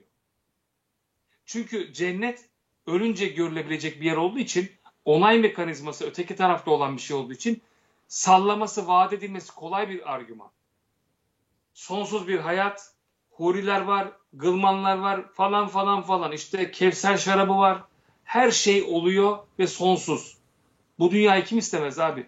Adamın sattığı, tırnak içinde söylüyorum, pazarladığı şey cennet ve sonsuzluk. Benim sunduğum dünya ise ölümlü ve görülebilir bir dünya. Şimdi ekonomik bir başarı yakalayamazsam ben batarım. Ama adam diyor ki sana ben öteki tarafı vaat ediyorum zaten diyor. Yani o yüzden elindeki silahlar çok büyük. Ben de diyorum ki ey milletin, ey vatandaş vallahi seni kandırıyorlar. Dert o değil. Adam senin hassas olduğun duygulardan seni çalıyor. Bütün insanların en büyük korku zaten din dediğin o yüzden ortaya çıkıyor. Yani korkum var öteki dünya olsun istiyorsun. Burada gün yüzü göremedik bari orada görelim diyorsun. Hani okumamış insanlar için söylüyorum. Diyor ki burada göremeyiz. Hiç olmazsa iki rekat namazımızı kılalım. Ramazan'da orucumuzu tutalım. Cumaları sektirmeyelim. Ne kadar saf Abi- yani ne kadar güzel aslında ya baktığın zaman. Şimdi yani şey adam böyle şimdi böyle bakıyor olaya. Çünkü biliyor ki devlet baba onun kafasında hala baba olarak figür devlet. Devlet baba alır elinden abi benim bir şansım yok. Ne verdiyse ona tamah edeceğim. Ya diyor ki bana devlet bana para veriyor. Kardeşim çalıştığın için para veriyor sana. o emeğinin karşılığı. Yani sana bağışta bulunmuyor. Bir şey yapıyorsun, bir çivi çakıyorsun, onun karşılığı o. Bunu anlamıyor. Allah razı olsun diyor, bana maaş veriyor. Emekli maaş alanların dualarını duyuyorum. Arkadaşım o senin cebinden kesilen paraların toplamının bir kısmı. Evet evet Sen de her bilmiyorlar ay insanlar. canavar gibi parayı kesiyor, kesiyor. O senin al, senden aldığı paraları başkalarına satıyor banka üzerinden. Ondan da para kazanıyor. Sana da ömrünün kalan kısmında içinden 3000 lira emekli maaş veriyor kardeşim bu olay. Zaten senin paranı sana veriyor. Sen teşekkür ederim diyorsun. O sana teşekkür edecek abi. Sen Şey, değil. b- bürüt maaş net maaş şeyi oturmamış bizim eski insanlarda biraz daha. Bilmiyorlar abi Evet. çünkü bizim yani ne yazık ki kent e- emek sermaye çelişkisi e, bir şeyin hak edilmesi üzerine insanların bilgisi yok. Hep çünkü devlet baba olmuş. Pederşahi aile yapısı, pederşahi devlet yapısı, padişahın gölgesi, Allah'ın gölgesi padişah, biz onun gölgesi vatan kullarız. Bu, bu genetikle, sosyal genetikle büyüyen toplum hep oraya baba olarak bakmış. Sen babasın diyorlar. Baba falan yok kardeşim. Baba bitti yok. Emek var, karşılığı var. Kimse sana hayrına para vermiyor. Bir şey yaptığın için veriyor. Bundan bir sıyrılmamız gerekir. Okumayla aramız çok hoş değil, yazmayla aramız hiç hoş değil. Evet. Ee, Yıldız İbrahimova ile konuşurken Yıldız ablayı çok severim. Ee, dedim ki o yazar okur dedi röportajda. Abla dedim okur yazar diyeceğiz. Yo biz dedi Bulgaristan'da yazar okur diyoruz. Önce yazar sonra okuruz çünkü diyor. Düşünmede de çünkü yazma eylemi önce yazdığımız şey ondan sonra okuduğumuz şeyden bahsediyoruz. Alışkan optiklerimiz bile farklı eğitimde. Hı hı. Onlar yazar okur diyorlar. Biz okur yazar diyoruz. Yazma eylemi düşünmenin başlangıcı. Ne yazacaksın abi? Düşünmeye başlıyorsun. Boş bir kağıt var. Ne yazacaksın? Ya günlük tut fark etmiyor. Bugün dediğin zaman düşünmeye başlıyorsun. Yani beyin çalışıyor. Öteki sana verilmiş olan ya hazır bir ayeti sunuyor, ya bir hadisi sunuyor, ya bir kıssayı sunuyor, ya da bir öğretiyi sunuyor. Fark etmiyor. Sen de onu okuyup vay be diyorsun düşünmeden. Evet. Biz düşünme üzerine kafa yormuyoruz. Yani düşünmek gibi bir şeyimiz yok. Biz drajelerle, haplarla, kolay kısa yol tuşlarıyla yaşıyoruz.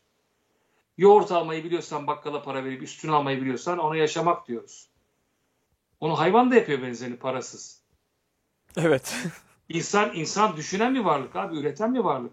Kaldı ki 8 milyar insan 8 milyar renk demekken biz ne yazık ki bizim adımıza düşünenlerin gölgesinde yaşayan affedersin koyunlar gibi oluyoruz dolayısıyla. Oysa çok daha güzel bir renk skalası olacakken e, ya egemenlerin sunduğu e, kazanma üzerine kurulu aparatların olduğu yerde biz onu gerçekten yaşam budur işte mottosuyla yaşam budur diye sunduğu ne? Güzel bir kadın, onu ele geçirmek isteyen erkek.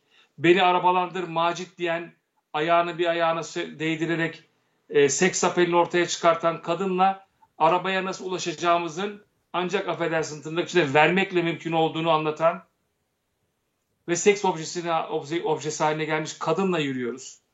O parayı kazanırsam o kadını elde ederim diye bakan bir erkek anlayışını yerleştiriyoruz. Buradan iyi bir şey çıkar mı Tamer? Çıkmaz. Çıkamaz. Çıkamaz. Çıkamaz. Ortada insan yok. Biz cinsel metalarız. Arzularımız üzerine kuruluyor iktidarlar. Yani bu dünyanın cennetini vaat ediyor bize bir takım kola şirketleri, bir takım içki şirketleri, bir takım araba şirketleri. Biz kandırılıyoruz. Evet. Arzular dediğim kaşınabilir, tahrik olunan ve bizim zaaflarımız üzerine kurulu aklımızın bypass olduğu duygu durumlarıdır. Arzu. İsteriz ama akıllı değil isteriz. Bir şeyin işte seksin bağımlısı olursun, alkolün bağımlısı olursun. Çünkü onlar azdırılıyor. Hı hı. İşte pornografik şey çekimlerle, sitelerle, kitaplarla, bir takım subliminal yerleştirmelerle azdırılıyoruz. İnsanın da zaten erektif bir hali vardır, uyanmaya hazırdır. Gücünü de buna bağlamıştır erkek. Kadın da ilişkiyi buradan başlatınca, nereden neyi avlayacağını öğrendiği zaman kolayına kaçıyor bunların çoğunluğu. Erkek ve kadın cinsi. O zaman abi biz bunun üzerine yaşayan bir takım salaklar ordusu oluyoruz. Felsefe yok, derinlik yok, incelik yok, romantizm yok, duygu yok, duyarlılık yok. Sadece tutkular var. arabayı elde etme isteği, ev elde etme isteği, kadın elde etme isteği, erkeği ele geçirme isteği. Saçma salak. Çok büyük bir zavallılık bu. Ne yazık ki. Abi bir şey soracağım.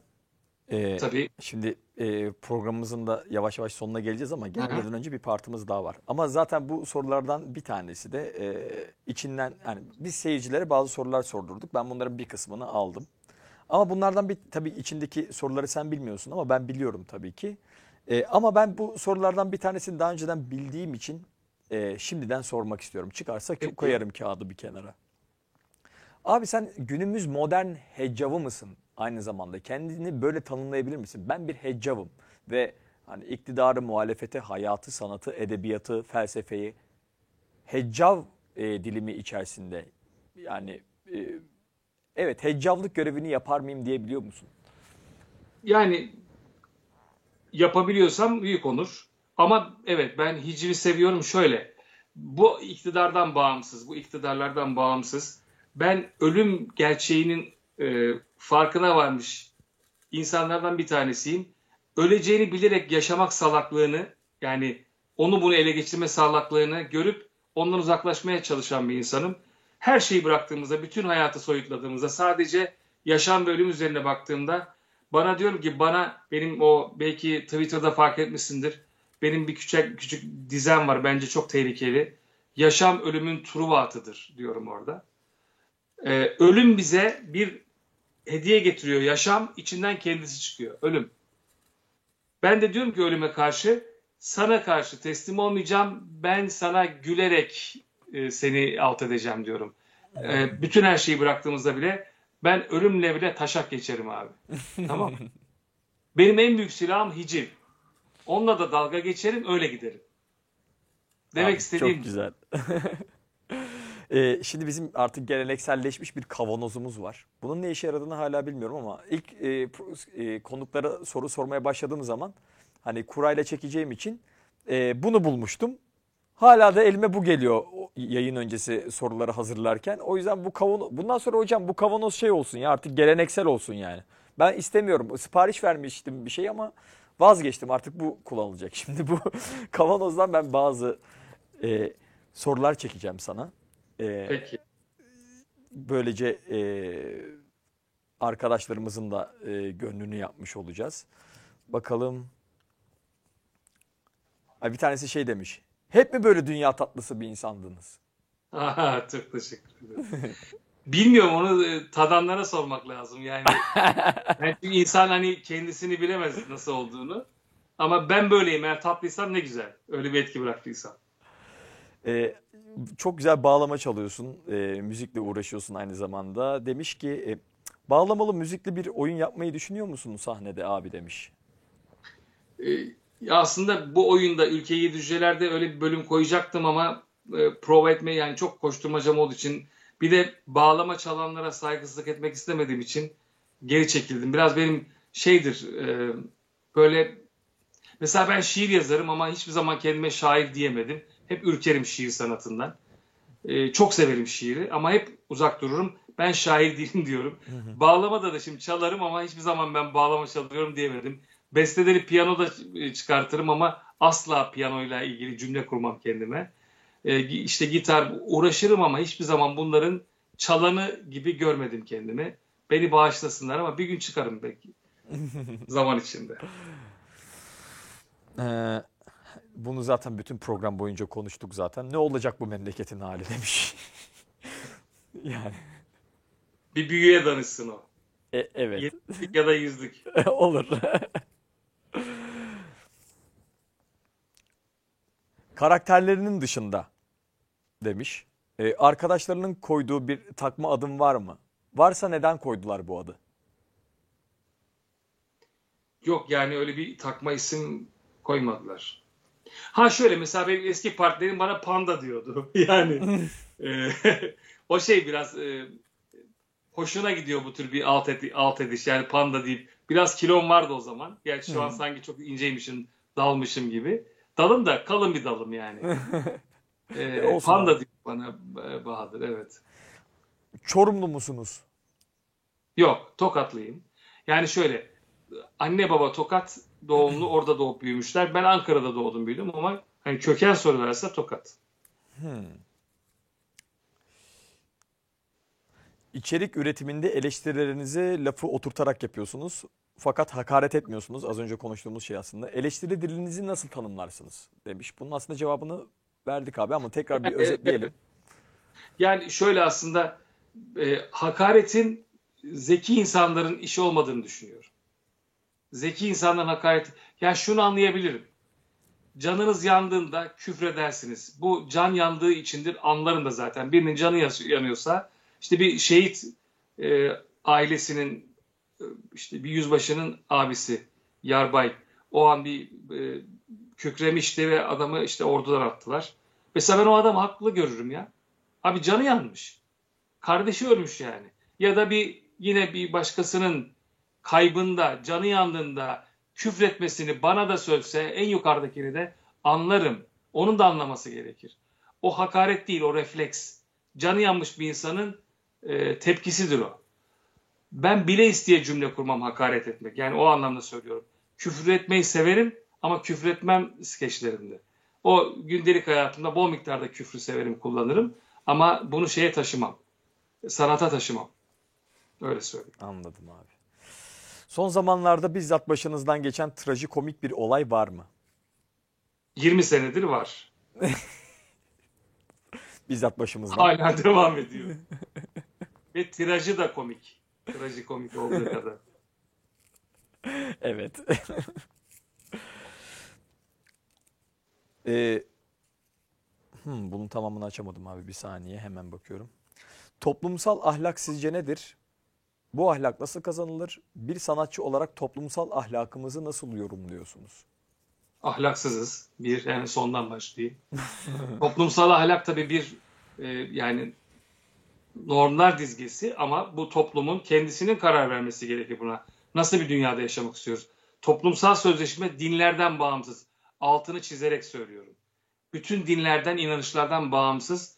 Birlikte yaşama arzusundaki insanların ortaklaşa verdiği kararların davranış toplamıdır. Yani sen diyorsun ki abi bakma bakmayayım, elleme ellemeyeyim, dokunma dokunmayayım. Sınırları sen çiziyorsun abi. Toplum 5 kişiyiz bir e, klanız. Diyoruz ki arkadaşlar birbirimizin malını çalmayalım. Çalmayalım. Birbirimize kastetmeyelim. Kastetmeyelim. Birbirimizi incitmeyelim. Anlaşıyoruz abi. Ahlak dediğiniz şey ha bak mesela şöyle ahlak, ahlaklar da var. Bizim ahlaksızlık dediğimiz. Adam grup yapalım diyor. O da onun ahlakı. Evet. Yani ortak rızaları varsa beni ilgilendirmiyor. Sadece kamusal alanda herkesin ortasında bu iş olursa ayıp oluyor. Yani bizim inanışlarımızdan davran şey isteklerimizden bağımsız başkalarını da düşünerek yaşama sınırlarımızı bilirsek hani Tamer başka bir inanışa sahip onu üzmeyeyim uygarlığını gösterirsem yerinde olur davranış. Başkasının da farkında olma işidir ahlak. Başkasını bilen insan ahlaklıdır. Varlığının farkına varıyorsa. Ben derse kaybeder. Önce başkasıdır benim temel ahlak anlayışım. Önce Tamer. Tamer diyecek önce Turgay. O zaman kurtarırız abi. Önce Kürdün hakkını savunacağım ben. O zaman kazanırız. Ben Türk'üm. Önce Ermeni diyeceğim ben. O da benim için aynı şeyi düşünürse problem olmaz. Ama önce ben dersem bütün benler kavga eder. Önce yoksulun hakkını savunacağım. Önce mazlumun hakkını savunacağım. Onlar da benim için düşünürler diye düşünüyorum. Çok güzel abi. Çok etkilendim bundan şu anda. Ee, güne genelde mutlu mu uyanırsanız, mutlu, uya- mutlu uyanıyorsanız bu kaç dakika ya da saat sürüyor? Ben hep gülerek kalkarım. E, tuvalete bile giderken affedersin espri yaparım. Ben şeyde de, klozette de espri yapıyorum. Hiçbir zaman suratsız kalkmam. Çok nadirdir bir baş ağrısı falan gibi hastalığım varsa. Suratsız insanları sevmem. Güle öyle turşu satan insanlar işte o tür insanları sevmem. Ortaklarım ne yazık ki mesela yani severim de eski ortaklarımı. Çok gergin turneye gideriz. Abi sabahlar suratları sirke satıyor. Abi yapmayın şunu diyorum ya. Çekilmiyorlar yani. Ben de hep gü- gülerek uyanırım ve espri yaparım. Kendime bile yani tek başıma. Ee, hangi filmleri defalarca izledin? Önerirsen neden önerirsin? Defalarca şöyle aslında denk geldi ama mesela Kelebeği izlemiştim. Hı hı. Steve McQueen e, şey bizim Dustin Hoffman. Hı hı. Ee, inanılmaz bir filmdi. Ya bir de hani şu an aklıma gelen The Party yine şey e, Aa, çok iyi iş. Evet. ya a- aşık olduğum adam unuttum şu an ismini. Ben de şimdi şey yaptım filmi biliyorum halbuki. Parti Peter. Peter Sellers. Evet. Mesela oyunculuk eğitimi için derim ki al abi seyret oyuncu nasıl olunur gör. Bu kadar enerji harcamadan oynamadan oynamanın en alasıdır. Ben sarkastik şey böyle saldırgan oyunculuğu sevmem. Çok iyi oyuncular var. Takdir ederim. Yani mesela Steve Martin çok agresif oyuncudur oynarken. Ee, şey e, o da rahmetli oldu. Hmm. Şu Günaydın Good, Good Morning Vietnam'ı çeken Ha şey Good Morning Vietnam. Böyle söyleyince de ben hep kalırım abi ya. O kadar şeyim ki yani. O kadar. Ya mesela o da çok şey iyi bir oyuncudur ama e, saldırgan oyuncudur. Ben saldırgan oyunculuğu sevmiyorum. Ben sevmiyorum yani. Takdir ediyorum ama benim tarzım ben abi e, görünmez oyunculuk tarafındayım. Oyuncunun kendisini yok ettiği rolü görkemli hale getirdiği insandır. Oyuncunun egosu varsa sahnede ondan kaçarım. Sahnede iki kişi var demek. Ben oyuncularıma diyorum ki sahnede birinizden birini görürsem ekstra para alırım. Bilet para.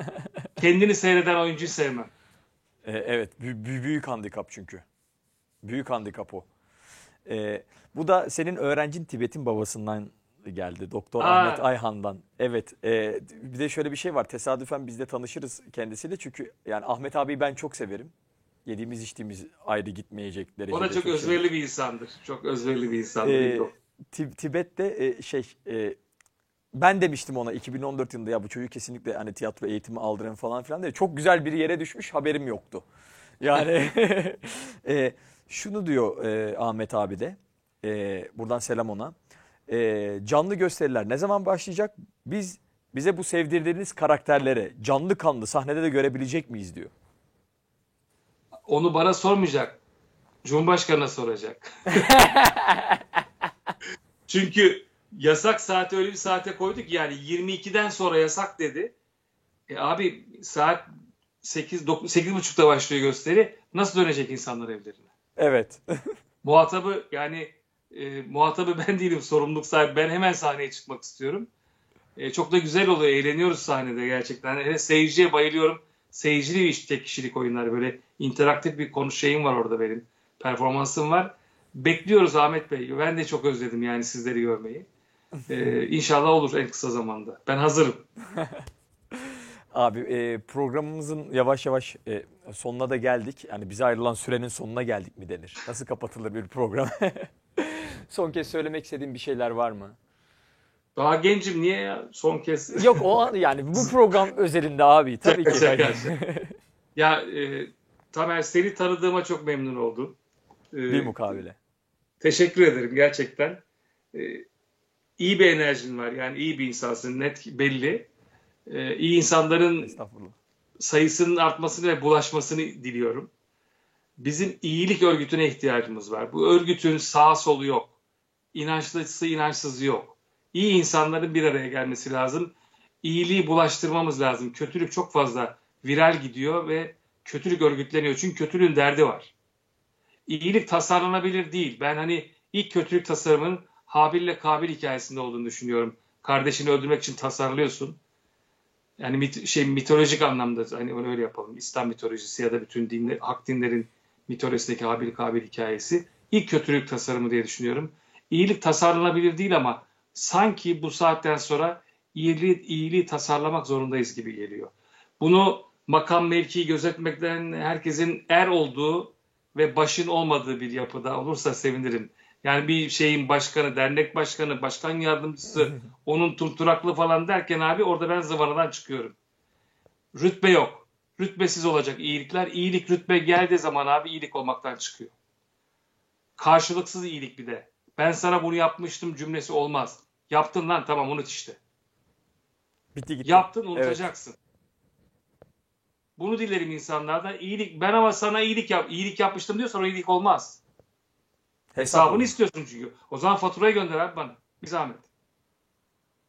Evet. İyiliğin faturası olmaz. İyilik yaptın abi bir gün çıkar karşına. Çıkmasa da olsun çıkmasın. İyilik yaptın daha ne istiyorsun? Sana yaşam güzel bir hak vermiş yani. İyi insanların çoğalmasını dilerim. Yorulduk. İşimize bakalım artık abi. Sahne bizi bekliyor. Seyirci Evet. bizi bekliyor.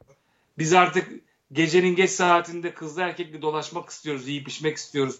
Türkü şarkı söylemek istiyoruz. Beraber ağlayıp gülmek istiyoruz. Omuzlarımızın birbirine değmesini istiyoruz. Terlerimizin kokusunu duymak istiyoruz. Yorulduk. Bu kadar insansızlık, insafsızlık. Bizi bozar yani. Biz toplumsal varlığız. Evet. Tamam. İnsan Çok teşekkür ederim bütün ekip arkadaşlarına da. Ekip arkadaşları da çok teşekkür ediyorlar. Çok memnun oldu hepsi de. Ee, Yorduk onları. estağfurullah. Ya, e, yani çok güzel bir sohbetti gerçekten benim için. Çok değerliydi. Ee, tekrar görüşmek üzere. Yani bundan sonra zaten seve. özelde de devam edecek her şey. Ee, Berlin'e de bekliyoruz. Yolun açık olsun. Yolumuz açık Hepimizin. olsun. İnşallah en kısa zamanda geleceğim. Hepimizin. Görüşmek, görüşmek üzere. üzere. Hoşçakalın. Hoşçakalın.